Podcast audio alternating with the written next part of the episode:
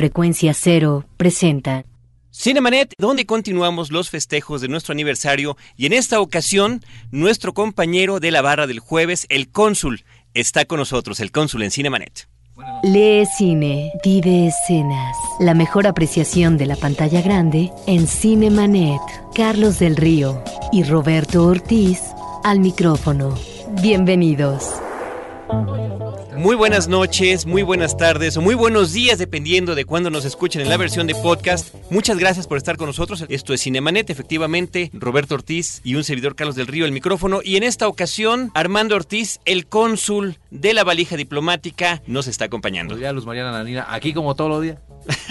Cónsul, muchísimas gracias. Y yo, yo quiero aprovechar, no nada más agradecer tu presencia en nuestro espacio, sino también la constante referencia que y, y constancia que hemos tenido en, entre nuestros programas de, de los muy halagadores comentarios que has hecho de nosotros. De hecho, el jueves pasado, acabando Cinemanet, en estos festejos que tuvimos también con José Enrique y con Eric de Libre Albedrío, pues tú dedicaste todo el programa de la valija diplomática al cine con claro. comentarios y música. Pues fue un homenaje que yo quise rendirles porque de verdad es que, bueno, el cine es una pasión de mi vida, de, somos, compartimos esa afición, esa adicción, esa religión, como quieran llamar, esa manía, eh, opatía o empatía. Entonces, este, siempre me ha gustado y desde que el, pro, el proyecto surgió me, me gustó mucho y eh, mira, yo siempre he creído mucho en, en, en que nos apoyemos, porque somos una familia. Fíjate que el, el sentimiento aquí en Horizonte, ya ustedes tienen un año, a mí me gusta mucho que, que eh, compartir con la gente ese sentimiento de familia que de veras se da. Ustedes ya con este año que ya tienen ustedes aquí, ya podrán patentizar y lo habrán patentizado, que somos una familia. Y, y, y yo me hermano mucho, por ejemplo, yo le mando siempre un, al despedirme una, un saludote, un estrujo, como ella les dice a Dagmar, que es la primera voz en las mañanas. Uh-huh. eh, y yo creo que esa, esa yo lo hago porque es esa cadenita de buena de buena vibra, de buen eh, y cuando yo he invitado a Dagmar, bueno, pasamos los ratos agradabilísimos porque hay muy buena química. Este fue su espacio originalmente. Eh, entonces se añora mucho sus noches, ¿verdad? Yo por nada del mundo. Y de, repente, las y de repente se las puede uno obsequiar, ¿no? Así es, así es. Entonces, pues eh, de veras eh, yo siento que ustedes entraron como pocos así a esta familia Horizonte, eh, familia Imer inclusive. Uh-huh. Y, y me, me da mucho gusto que el, el, porque más por este amor que le tengo al cine, que el, que el proyecto haya durado un año y los muchos más que seguramente va a durar. Muchísimas gracias, cónsul. Pues va, con esto arrancamos. Roberto, vamos a anunciar nuestra primera promoción para el público que nos está escuchando. Si siempre has soñado con la boda ideal, no tienes ni idea de lo que puede pasar si interviene el reverendo Frank. Licencia para casarse. Robin Williams, Mandy Moore y John Krasinski estelarizan esta divertida comedia dirigida por Ken Coapis, conocido por su dirección de la serie The Office. Escribe a promociones arroba cinemanet punto com punto m x y participa para llevarte un kit de obsequios de la película. Diversión en pareja, solo con Cinemanet. Ya nos están preguntando si Roberto Ortiz sí está en el programa porque no ha dicho ni pío.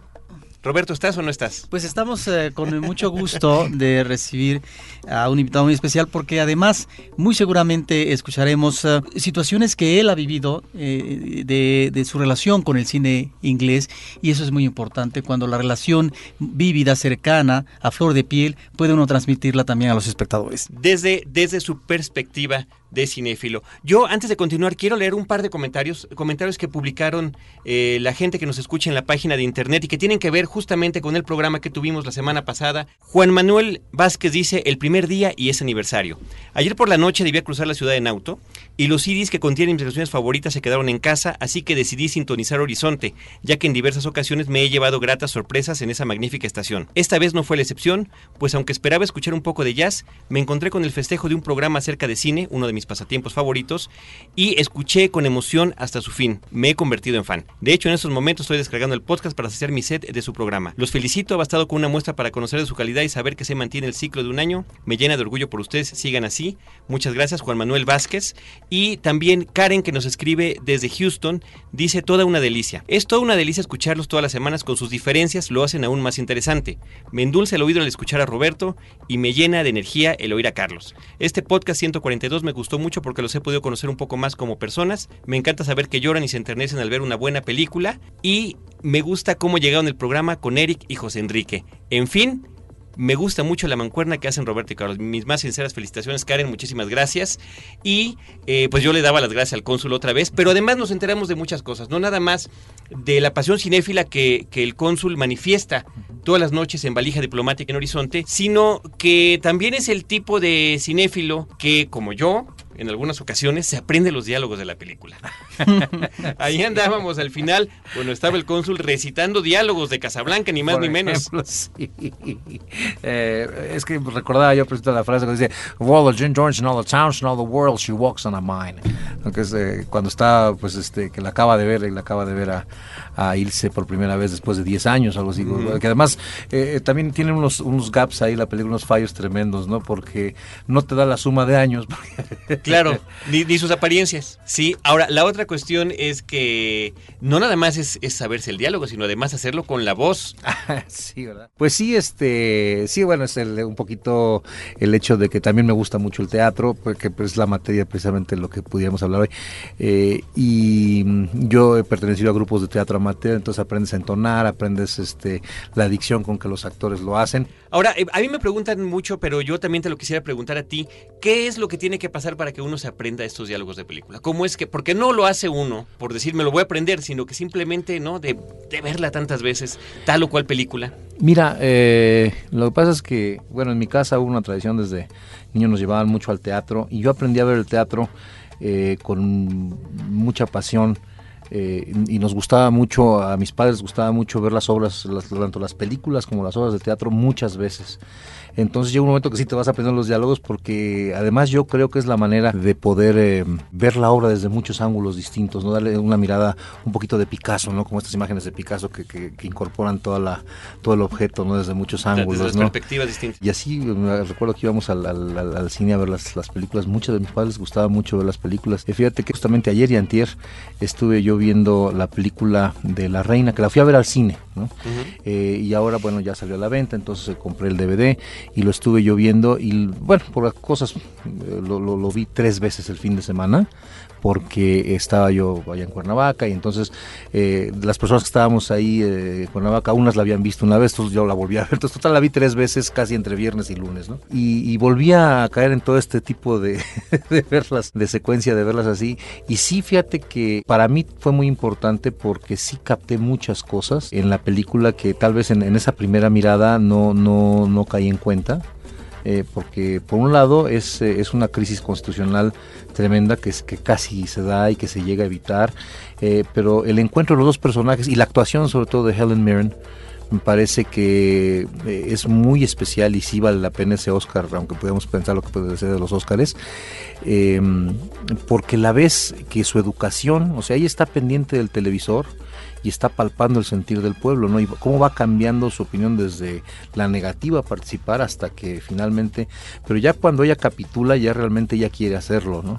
Entonces yo creo que ahí radica la, la actuación, entonces eso me ayudó mucho el verla dos o tres ocasiones, ¿no? Aparte de la pantalla. Es una de esas actuaciones memorables. Uh-huh. Ahora que están hablando de cómo se aprenden los diálogos, bueno, en el caso de Casablanca creo que estamos ante uno de los melodramas románticos más importantes eh, que ha arrojado el cine, una película de Michael Curtis, eh, hollywoodense, y me acuerdo ahorita de una película, cónsul, que tuvo que ver con el teatro, uh-huh. una cinta de Mankiewicz que es actuada con Anne Baxter y, y también uh, otra actriz muy importante, ahorita no recuerdo, La Malvada la titularon en, uh-huh. en México, que uh-huh. es... Bette Davis, ¿no? Bette Davis, exactamente, uh-huh. como una eh, chica que eh, todos los días ve una obra de teatro de uh-huh. esta actriz que admira uh-huh. y que al final va a asumir, va a sustituir a esta actriz porque es su ambición uh-huh. y dejarla de lado. Bueno, cómo se aprende todas las noches uh-huh. el papel, los diálogos, para después, en cuanto el momento sea propicio, ella finalmente, a través de una trayectoria de arribismo formidable, logre sustituir a esta gran actriz de teatro que es Bette Davis. Pues yo creo que es un gran homenaje, ¿no? Como Cinema Paradiso es el gran homenaje al cine desde el cine, ¿no? Y es un homenaje al teatro desde el teatro, ¿no? Desde el cine, perdón. Y sí es esta admiración, esta, esta patología realmente, realmente patológica que puede tener el fan que se, que se quiere convertir, porque el, el deseo de todo fan es eso, ¿no? Es, es volverse el, el, el objeto de la admiración, ¿no? el, el, el ídolo. Y entonces como ella, ella está trabajando todo el tiempo para volverse ese, ese ídolo, ¿no? Y, y además la, la, la gran eh, moral o moraleja de la, de, la, de la historia es al final que ya viene Marilyn Monroe, que además, curiosamente, se iniciaba Marilyn Monroe. Este, además que, de nuevo, el reparto es espléndido, este, y ahorita vamos a hablar un poquito más adelante de lo que es eh, lo, el, la transición del teatro al cine, que no todos la hacen con facilidad, y a lo cual yo creo que es la gran aportación del arte dramático inglés a Hollywood, precisamente es ha, ha ayudado, ¿no?, a hacer esa transición, ¿no? Podemos hablar de casos como el de um, Olivier, que yo creo que nunca lo logró, eh, y Gielgud, que lo logró con un extraordinario, siendo tal vez mejor actor Olivier, ¿no? Pero... En el caso del cónsul hay una relación entrañable de vida uh-huh. con la Gran Bretaña, por un sinfín de razones. Entonces, justamente, eh, nosotros queremos aprovechar esta experiencia, este amor al teatro, estas experiencias de vida en, en diferentes lugares de la Gran Bretaña, en Londres en particular, eh, con visitas al teatro, donde pudo ver a muchos de los actores que muchos otros apenas pudimos conocer a través de la pantalla grande, o incluso de la pantalla chica, porque ciertas películas ya las vimos en televisión, y que nos, eh, nos encantará que nos platiques de todo esto. Vamos primero a hacer un espacio para escuchar la cápsula que nos preparó el equipo de producción acerca del tercer Festival de Cine en Monterrey. Lo escuchamos y volvemos con el cónsul. El Festival Internacional de Monterrey es un evento cultural que se ha consolidado como uno de los más importantes del país. Este año, la tercera edición se realizará del once al dieciocho de agosto. En conferencia de prensa, Juan Manuel González, director del festival, nos platica más sobre el evento. El festival ha crecido en muchos sentidos. Primeramente, bueno, pues en la cantidad de películas que recibimos, por lo tanto en la difusión que se le ha dado internacionalmente, pero también eso nos ayuda a crecer en la calidad de las películas que exhibimos, ¿no? Estamos muy contentos con la selección oficial de largometrajes, para que puedan ustedes ver que son películas bien interesantes. Estamos muy contentos de, de la calidad de, de los largos y los cortos que van a estar exhibiéndose, ¿no? Nos llegaron muchas películas independientes de diferentes partes del país con todo tipo de calidades de factura, ¿no? Lo que quiere decir que en México se están haciendo muchos largometrajes que a veces no tienen la oportunidad de llegar a verse, ¿no? Tenemos un largometraje mexicano, pero está en la sección de documental, Los Ladrones Viejos, de Bernardo González, película maravillosa. El festival, bueno, humildemente hace estos reconocimientos porque eh, son personalidades que han hecho mucho cada uno por el cine en diferentes momentos y diferentes sitios, y creemos que es bien importante reconocerlo. Es el homenaje a los hermanos Bichir, el homenaje a Pedro Infante, que va a estar Lupita Infante, y es el homenaje a Pedro Infante realmente e Ismael Rodríguez. Y el tercer homenajeado es Tian Xuanxuan. Él es un director de la quinta generación de realizadores chinos.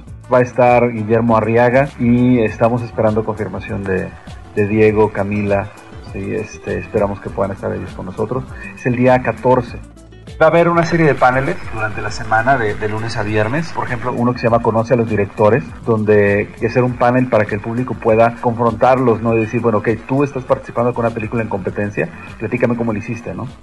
El Clavel Negro es una producción sueco-danesa-mexicana dirigida por el director Ulf Hultberg, que trata sobre el embajador sueco Harald Edelsman, quien ayudó a salir de Chile a cientos de opositores en los primeros meses de la dictadura del general Augusto Pinochet. Actúan en la cinta Michael Nitbus, Lumi Cavazos, Kate del Castillo y Daniel Jiménez Cacho. Raquel Guajardo, productora de la película El Clavel Negro, cinta que inaugura el festival, nos comenta. En Suecia lo conocen poco, le interesó la historia y se puso a investigar este personaje. Lo malo aquí y por lo que se tardó tanto fue que él destruyó todo documento. Entonces fue hacer entrevistas con familiares, amigos de la diplomacia, con toda la gente, y eso va a ser cinco años de entrevistas. A mí me llega por el fotógrafo Bruel, que fotografió a la hija del Puma. Ulf Hulper estuvo viviendo aquí cinco años y en ese entonces estaba fotografiando una película de Billy August, que yo en Mandala Films distribuimos a través de él y del productor de la película de Billy August. Nos llega el guión, le dije, este este se tiene que hacer, por, por la historia, por el señor, porque no puede ser posible que nadie lo haya reconocido. Murió en el ochenta y nueve, el ingeniero Gonzalo Martínez Corvalá. Yo en una entrevista con él me dijo que su última reunión con él había sido aquí en México. Llegó con un beliz de medicamentos, vendiendo medicinas. Digo, murió, murió solo de cáncer. El festival es como un punto de encuentro entre cineastas, películas y públicos. El festival se debe a estos tres, ¿no? Y por lo tanto tenemos que brindar el mejor servicio que podamos. No te quedes fuera de foco. Cinemanet regresa en un instante. Ahora, diseñar y hospedar su página web será cosa de niños. En tan solo cinco pasos, hágalo usted mismo sin ser un experto en Internet. Ingrese a su empresa punto com y active ahora mismo su plan. su empresa punto com, líder de web hosting en México. Hagamos un alto en la carretera de la información para adentrarnos en Café Internet, un podcast de Frecuencia Cero, el espacio para intercambiar ideas muy cargadas. doble u doble u doble u punto frecuencia cero punto com punto m x. Fin del flashback. Estamos de regreso. Aquí estamos de regreso en Cinemanet con el cónsul de la valija diplomática que nos está acompañando el día de hoy en nuestro episodio. Cualquiera que escuche Horizonte sabe perfectamente quién es el cónsul. Yo nada más quiero dar la referencia para la gente que nos escucha a través del podcast, uh-huh. que también pueden escuchar Horizonte a través de Horizonte en línea en i m e r punto com punto m x, doble u doble u doble u punto i m e r punto com punto m x, uh-huh. pero el cónsul lleva el programa de la noche a partir de las diez y media Eh, de la noche, de uh-huh. lunes a viernes. Así es. Eh, donde eh, platica, habla de música, habla de teatro, habla de la vida. Yo soy el de, los... ¿De qué no hablas? Poesía. Yo... De todo un poquito. Yo soy el que los pongo a dormir. Fíjate que muchas veces cuando me conocen en alguna boda, una fiesta, una reunión que vamos y, ay, ¿cómo se va? ¿Usted es el del programa de Horizonte? Sí, yo lo escucho. Y entonces le dicen a, a mi mujer, le dicen, este, siempre, señora, usted no me lo va a creer, pero yo todas las noches me duermo con su marido. Siempre hacen este comentario y a mi mujer, bueno, le causa mucha, mucha gracia, ¿no? En fin. Pero sí, este... Sí, es, es, es un placer estar con ustedes. Muchísimas gracias. De verdad, el, el cine me apasiona, entonces qué mejor que estar aquí en la antesala de mi programa. Así es, estoy feliz. Estamos ya unos minutos además, eso, esto, este tiempo vuela aquí. Sí. Estamos con la cuestión de esta experiencia de haber visto en escena, en el escenario, en el teatro, uh-huh. a ciertos eh, personajes legendarios, uh-huh. después también por el cine. Uh-huh. Eh, de, de la Gran Bretaña. ¿Nos podrías mencionar algunos de ellos? Para... Mira, eh, eh, menos a Laurence Olivier, eh, que ya eh, al llegar a Inglaterra en el setenta y seis ya, se, ya, ya era director del National Theatre, que es la empresa de teatro más importante, y eh, él ya dirigía, ya no, ya no actuaba, pero salvo Olivier me tocó ver a Ralph Richardson, a, a John Gielgud, eh, bueno, todos los grandes actores ingleses. Peter O'Toole, Peter O'Toole me tocó sí verlo en, en esta obra de, de Bernard Shaw que se llama Man and Superman, Hombre y Superhombre, que es muy interesante porque es, es una apuesta de Don Juan Tenorio en inglés. Inclusive el personaje central que hacía Peter O'Toole se llama John Tanner y tiene un diálogo en el infierno en, en, en, a la mitad, un poquito lo que es eh, Hamlet con esta obra de teatro dentro de la obra. Eh, hay un diálogo en el infierno este, entre entre Don Juan y el Diablo, que es eh, maravilloso, ¿no? Me tocó verla también haciendo una obra eh, muy di- de una carga actoral muy difícil que se llama Waters of the Moon, que es una mujer que llega, es una mujer muy rica y entonces su automóvil sufre una, una pinchadura de neumático y está nevando y entonces eh, ella y su marido y todo su entourage, ¿verdad?, se posesionan de una este, casa de huéspedes y van a cambiar la vida de esta casa de huéspedes porque es una mujer que habla todo el tiempo, no deja de hablar todo el tiempo, se parece un poquito al cónsul, pero entonces va a causar, se enamora, el clásico soltero se enamora de ella, en fin, y ahí haciendo un papel maravilloso estaba Frances Cucca, que es este, no, Wendy Hiller, perdón, Wendy Hiller, que fue la, la, la Eliza Doolittle original en la, en la versión cinematográfica de los años treinta, por ahí, con Leslie Howard, haciendo de Henry Higgins, o sea, lo que después fue Mi Bella Dama, y conocemos como Bella Dama, este, Pigmalión,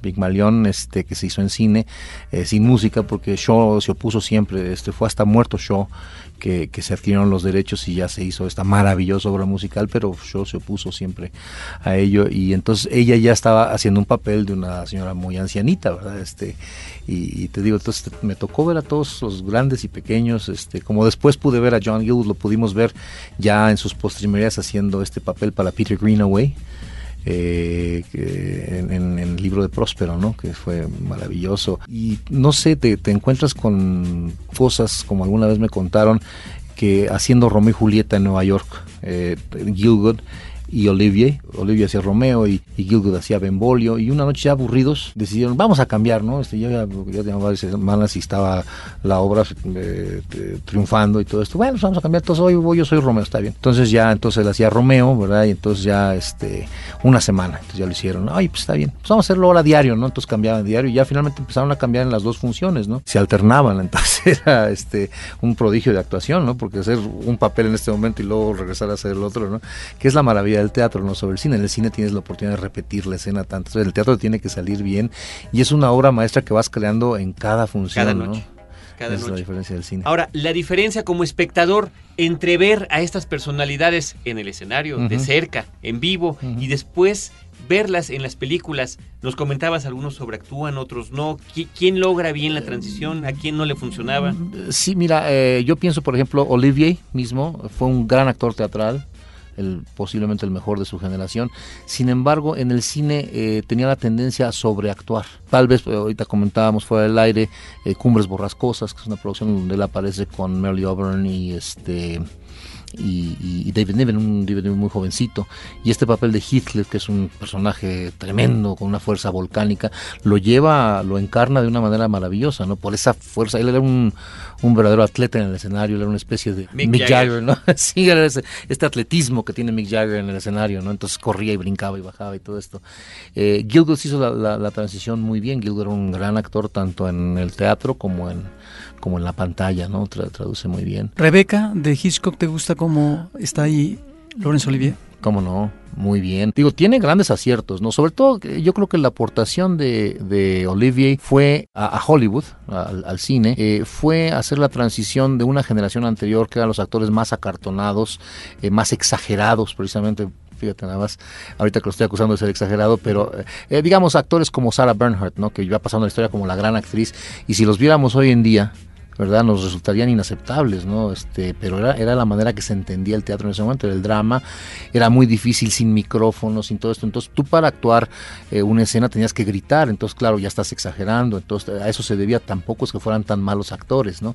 Pero sí había una exageración, y esta generación pasó y, digamos, llevó una, un mayor realismo. Eran personajes más reales, estudiaban, comenzaron a estudiar eh, el perfil psicológico. Ya bueno, ya surgió Stanislavski y todo esto. Eh, y también eh, yo creo que la gran aportación de, de, de, de los actores ingleses a, a Hollywood fue el traer la tradición de actuación que viene de quinientos años o más de Inglaterra, de, desde Shakespeare, ¿no? Entonces, desde el teatro clásico, que ellos van a llevarlo como nadie, una larga tradición, y hay alguien para actuar en el cine. Ellos primero tienen que pasar por una serie de instituciones, sea la famosa RADA, la Royal Academy of Dramatic Arts. Eh, contaba Joan Collins, esta bellísima mujer, Eh, y no muy buena actriz, por cierto, que estuvo en la RADA, este, y que sus calificaciones el primer año, en su primer curso, ¿no? Este, el siguiente viene el comentario de los maestros en la boleta de calificaciones, ¿no? Entonces, bueno, dice, no, tememos, dice, me temo que John debe de mejorar mucho su talento interpretativo, si no, este, inevitablemente será el cine para ella. No le quedará otro. Como si fuera la así, tragedia, ¿no? Como, pues, se va a tener que ir al cine, pobrecita, ¿no? Entonces, sí, contaba con mucha humor. Vamos a escuchar el resumen de Cinemanet en podcast, una plática que tuvimos con Iván Morales de la revista Cine Premier mm. acerca de eh, los viajes en el tiempo en las películas, dentro del género de ciencia ficción.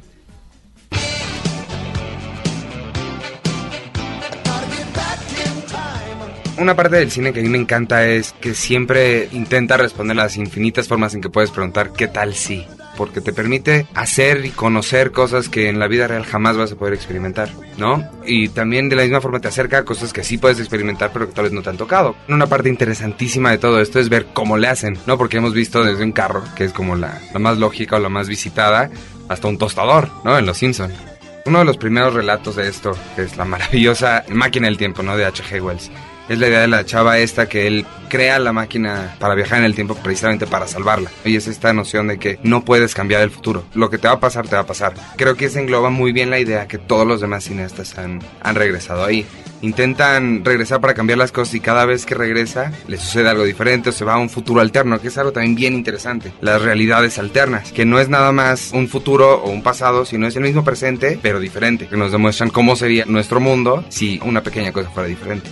Hay un documental muy bueno, dura como veinte minutos, que está en internet. Lo dirigió un chavo que se llama Jay Cheel, es C H E E L. Es un documental sobre viajes en el tiempo y se va el chavo este a entrevistar a un montón de gente que jura haber viajado en el tiempo, gente que está construyendo máquinas de viajar en el tiempo y físicos que le están diciendo es una idiotez. Eh, está bastante interesante, si tienen chance de checarlo, véanlo, está bastante padre. Otra película que podría mencionar es doce monos, y en la que está basada, que es el cortito de La Jetée. Es un cortito francés que está contado en puras fotografías fijas, eh, en las manos de Terry Gilliam y con Bruce Willis y Brad Pitt. Me parece una cosa genial. Creo que es cuando todos nos dimos cuenta que Brad Pitt realmente sí podía actuar. Ya lleva un rato en ese estatus de gran actor y fue su primera nominación al Oscar, me parece. Y la máquina para viajar no es nada elaborada, parece hasta que está hecha con basura, un plástico ahí que lo envuelven al desnudo, y esa parte también está padre porque muchos viajan con ropa y pues todo es ilógico, no pueden ir al futuro, solo pueden ir al pasado, y eso también es interesante, y dentro de la ilógica también tiene más sentido. Algo de doce monos que a mí me encanta, cuando lo meten a la institución mental, está, está yo no sabemos si alucinando o realmente hablando con la persona que está en el corto de junto, le dice, la ciencia no es una ciencia exacta para esta gente. Regresando también a la a Pídele al tiempo que vuelva, donde viaja por voluntad propia casi casi. Leí un libro de una escritora que se llama Audrey Niffenegger, que se llama The Time Traveler's Wife, algo así como la esposa del viajante en el tiempo, que ya están produciendo la película con Brad Pitt también, por cierto. No va a actuar, él la está produciendo. Okay. La van a protagonizar Rachel McAdams. Es una historia también parecida. Él, la razón por la cual viaja en el tiempo es porque tiene una condición genética que lo hace inestable en el tiempo, entonces tiene que viajar por eso, y es también uno de los mejores libros que he leído, para que pongan atención cuando venga la película, por favor.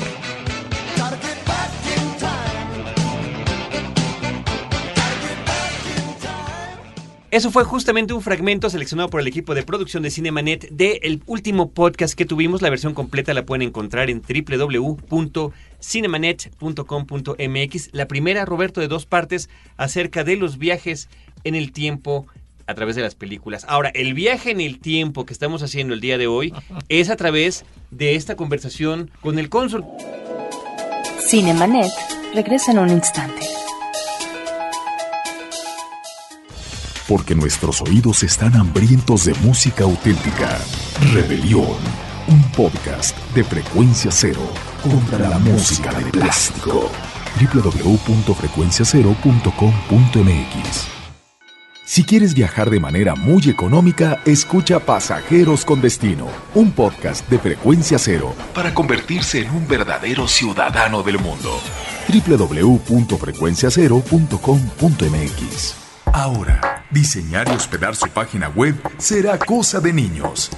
En tan solo cinco pasos, hágalo usted mismo sin ser un experto en Internet. Ingrese a su empresa punto com y active ahora mismo su plan. su empresa punto com, líder de web hosting en México. Historias múltiples en tiempos cortos. Cinemanet. Regresamos. Les queremos compartir a la gente que nos está escuchando que esta plática no acaba en cuanto se cierren los no. micrófonos, sino que se pone todavía más interesante. Sí. Y preguntaba yo a propósito de esas referencias uh-huh. que nos que nos dabas, de si te había tocado Alec Guinness, y me gustaría que, que nos lo comentaras. No, Alec ¿no? Guinness sí, y eh, tuve la fortuna de verlo en muchas ocasiones, eh, y él eh, en alguna ocasión lo vi dar una entrevista a la B B C, y él decía, él decía, bueno, ¿usted cómo, cómo desarrolla los personajes? Dice, pues viendo a los animales. Entonces eh, decía que, por ejemplo, si donde quiera que estuviera en el mundo, y, y si iba al zoológico, y entonces ahí veías de cuenta un elefante, una garza, ¿no? Y entonces ya lo ponía, eh, se ponía a observarlo, pero por horas, ¿no? Y de repente ya estaba él ahí y toda la gente riéndose porque ya estaba así tambaleándose, balanceándose como el elefante este, ¿no? Y ya lo guardaba una especie de archivo en su memoria, ¿no? De, de archivo de, de, de imágenes. Y de repente cuando le llegaba un guión, a trabajar un nuevo guión, eh, y lo aceptaba, decía, ah, este es el elefante del zoológico de Bombay. Y entonces ya empezaba a, a trabajar el personaje, aparte del perfil psicológico como ser humano de este personaje, todo, todas sus acciones y sus gestos Se, se basaban en algún animal o una combinación de animales que alguna vez había visto, sí. Y él fue un hombre que hizo la transición al cine, ¿verdad? Como decíamos, este, extraordinariamente. Y que algunos directores lo utilizaron muy bien, uh-huh. en el caso de la comedia de humor eh, negro, McKendrick, uh-huh. y luego David Lean, uh-huh. con actuaciones soberbias, maravillosas. Que además tenían una, una relación muy tormentosa, porque Lean terminaba jurando cada vez que eh, filmaban que no lo volvía a, a contratar. ¿Era difícil? Y, y, y sí, pues, ellos en sí tenían un Una, este, Relación muy, tortuosa. Muy tormentosa, pues yo creo que Guinness, eh, al saberse el genio que era, ¿no? Uh-huh. Es muy difícil para los directores también eh, imponerte este tipo de, de, de, de actores, ¿no? Yo creo que Ripstein tuvo ese problema aquí cuando dirigió en Foxtrot a, a Peter O'Toole, creo que a la segunda, al segundo día de filmación lo mandó al diablo, digo yo, yo no acepto órdenes de este señor que no sabe decir de nada, y este fue tremendo eso, en fin. Pero mira, hay toda una generación de actores que surgieron en los años cuarenta en Inglaterra, a finales cuarenta, eh, en unas comedias que se hacían en los estudios de Ealing, eh, que están a las afueras de Londres, y se, se pasó a la historia como, como las comedias de Ealing, eh, en la que surgen personajes, fíjate, como Alec Guinness, como Peter Sellers, eh, otros que ya tal vez no pasaron tanto, pero este, Stanley Holloway, que fue, no, todos lo, tal vez lo recordarán como el papá de Liza Doolittle en Mi Bella Dama, en la musical. Eh, eh, y se hicieron una serie de comedias divertidísimas, que se hacían además con muy escasos recursos, tal vez igual como las famosas películas B, muy mal iluminadas, que tú sabes que eh, esto de las películas B, que luego ya son vistas con, como objeto de culto en Francia, ¿no? Que la iluminación tiene que ver los claroscuros y todo, y se debe a que los Warner este, eran muy tacaños, entonces, este, entonces que ahorraban costos. Eh, Bajando la iluminación. Cuando la iluminación, y entonces ya después ahora lo ven, lo, lo, por muchos años en Francia se vio hasta que alguien reveló el secreto. No, hombre, lo que pasa es que los Warner le bajaban al switch ahí para, para ahorrarse unos centavitos de la luz, eh, porque entonces era muy caro, ¿no? Antes de las épocas de la luz fría, yo creo que era dificilísimo, en fin. Y entonces estos eh, actores, ¿verdad? Salieron y todos se volvieron grandes, este, grandes actores de drama, que también es otra de las, de las preguntas que yo siempre me hago, ¿no? ¿Por qué tenemos esta deformación que viene de cientos de años de ver a la comedia como la especie de hermana idiota de las artes, ¿no? Uh-huh. Entonces, siendo que es muy importante y siendo que está en el origen de, de las expresiones teatrales, ¿no? Y la sorpresa que hay cuando actores que han estado trabajando principalmente en comedias, uh-huh, dan este cambio, uh-huh, al, al drama, ¿no? Jack Lemmon, por ejemplo. Jack Lemmon. Extraordinario, claro, cómico, y después hizo unos pa- papeles dramáticos maravillosos. maravillosos este ahora también Gran Bretaña aporta. Tom Hanks, fíjate, el, Tom Hanks es el que estaba pensando justamente, sí, no sé si ya lleva tres, pues sí, fueron dos galardones seguidos, el de, el de Filadelfia, el de Filadelfia y el del Forrest Gump, este, Forrest Gump, sí. Pero este. También en los orígenes del cine teníamos que considerar que Stan Laurel y Charles Chaplin, uh-huh, dos de los grandes cómicos que hacen su carrera, uh-huh, en Estados Unidos fílmica, uh-huh, bueno, pues eh, nacieron en, en, en el Reino Unido. Sí, Cary Grant también, Bob Hope, Bob Hope también, este, nació en, en Gran Bretaña, sí, todos ellos. Pero sí, siempre, siempre eh, esta tradición, y fue, eh, digo, por la hermandad del idioma, ¿no? La comunión del idioma, que eh, estos actores eh, shakespearianos llegaron y, y aportaron muchísimo a la industria cinematográfica, ¿no? Eh, con su, con su referente como grandes actores, ¿no? Y lo que también eh, comentábamos hace un ratito fuera del aire, ¿no? Uh-huh. Cómo la presencia de los británicos, eh, que tú nos decías, ¿no? Uh-huh. Son ya cinco uh-huh. siglos uh-huh. de tradición uh-huh. en lo que tiene que ver a una formación como histriones, uh-huh. eh, se refleja en el cine comercial, en el cine hollywoodense, como un parámetro, como siempre, como una joyita dentro de tal o cual película, uh-huh. cuando hay una o más presencias británicas. Sí, yo no, difícilmente eh, puedo imaginar otra sociedad que en la que el teatro sea una parte tan tan eh, integral, fundamental, integral, ¿no? de la vida, de, de la fibra social, ¿no? El, el teatro para los ingleses es eh, un, digo, como el fútbol tal vez, ¿no? Porque también es una pasión allá, sí, pero sí, este, el, el, el, el teatro para ellos es eh, muy importante, es una, una parte muy importante de su formación cultural. Entonces, eh, pues ellos tienen una tradición de cinco siglos, tal vez, este, o más, eh, de, de, de teatro, de buen teatro, sobre todo de, de, de disciplina, de educación teatral, ¿no? Los grandes actores se forman siempre en las academias dramáticas, eh, y esta, esta, esta disciplina, sobre todo, para trabajar, que yo creo que en las épocas iniciales del cine se requería, porque con la dificultad del medio no, no era tan fácil, ¿no? Entonces eh, yo creo que requerían de esa, esa disciplina, era muy muy apreciada por los directores, ¿no? Porque no se podían dar el lujo de gastar los kilómetros de cinta, ¿no? Y, y de el pietaje, ¿no? El metraje de película. Entonces los actores ingleses llegaban, tenían su papel, lo sabían todo muy bien, ¿no? Los otros sí ya comenzaron a ser más divos este antes de tiempo, ¿no? Los norteamericanos, yo creo. Ahora, una pregunta también sobre los actores ingleses y sobre cierto eh, cine de género. Uh-huh. Eh, quiero preguntarte tu opinión acerca de estas producciones de la Hammer, uh-huh. donde de alguna manera pues reinventan algunos temas clásicos del cine de horror principalmente, uh-huh. ¿no? Y donde vemos a, a otro tipo de personalidades, ¿no? Sí, bueno. Vincent uh, Price. Sí, bueno, ese es, uh, bueno, es que ellos han participado en, casi en todos los, todos los géneros y vertientes, ¿no? Así en el cine de terror, eh, el de misterio, bueno, Sherlock Holmes es uno de los... Eh, ah, exactamente. Eh, la, la, la, Peter Cushing, ¿no? Viene sí, a la mente sí, también. La, la, la novela detectivesca, pues este, uh-huh. el primer gran detective tal vez de la historia fue, fue Sherlock Holmes, ¿no? Eh, la historia detectivesca pues la inventa este un norteamericano, Edgar Allan Poe, con los asesinatos en la Rue Morgue, ¿verdad? Pero este Sherlock Holmes va a ser el primer gran personaje eh, de detective y, y este los ingleses aportan, yo creo que nadie hoy en día, por más que le eh, buscáramos, ¿verdad? Nadie te podía objetar que Basil Rathbone es el mejor Sherlock Holmes que ha habido. Lo han hecho grandísimos actores. Es también es una especie de Hamlet, ¿no? Hamlet es el gran reto de los actores, ¿no? Todos, en cada generación todos quieren hacer Hamlet cuando menos una vez en su vida, ¿no? Y, y, y, y también Sherlock Holmes es algo que todos los grandes actores quieren hacer Sherlock Holmes una, una u otra vez en su vida, ¿no? Eh, después ya vendría Agatha Christie, el, el queridísimo Hercule Poirot, este personaje. Uh-huh. que, bueno, Hércules Poirot, ¿verdad? Este, este detective belga eh, que era muy un personaje muy sofisticado y muy muy uh, un hombre de mundo y con un este una mirada muy muy aguda, muy incisiva, ¿no? Y que, y que además sí. aparenta ser inofensivo, ¿no? Sí, sí, sí. Ante los criminales. Un, Así es. Una fórmula que en el cine y en la televisión uh-huh. se ha repetido sí, este a la gordo, potencia, este, ¿no? Este gordito que por eso, tal vez por eso uno de los mejores que lo encarnó fue Peter Ustinov en el memorable asesinato en, la, en, el, en el Expreso de Oriente, que también llevaba un reparto multiestral. Estaba la gran Bette Davis que ahorita mencionábamos en la madrugada, sí. ahí estaba, estaba David Niven, estaba Lauren Bacall, otra una gran actriz también, muy poco muy poco comprendida, yo creo, Lauren Bacall.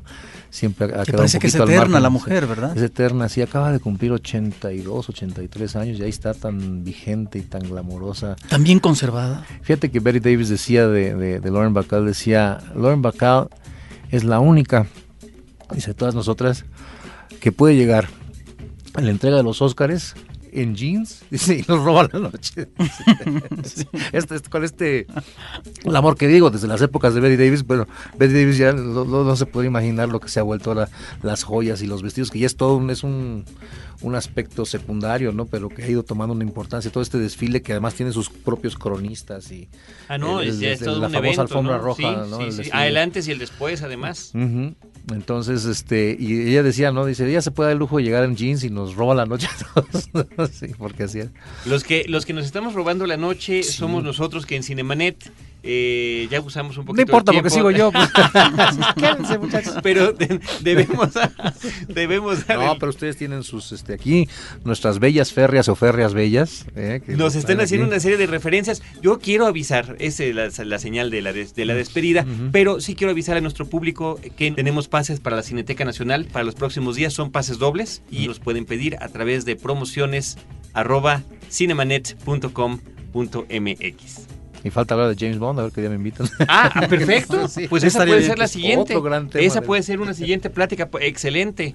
No, y eso da para uh, todo, ¿verdad? Sí. ¿Y si has visto todas? Eh, casi, casi todas. Creo que me falta. Híjole. Bueno, voy a, voy a. Hay que, hay que hacer una voy lista. Voy a preguntarme mismo cuál una, me falta. Exactamente. De ver, sí, hay porque... que, hay que revisarlas. Sí, sí, pues sí. Las veintiuna películas oficiales y sí. además, este, las no oficiales que están por ahí, ¿no? Como la las... última no la he visto. La, ah, la, que la sí, del Royal. Nuevo, este, este sí, no, no, no, no la he visto. Ah, pues bueno, pero es... que la serie arranca con un estupendo actor inglés que es Sean Connery. Sí. Exactamente. Uf. Pues ahí está entonces una tarea.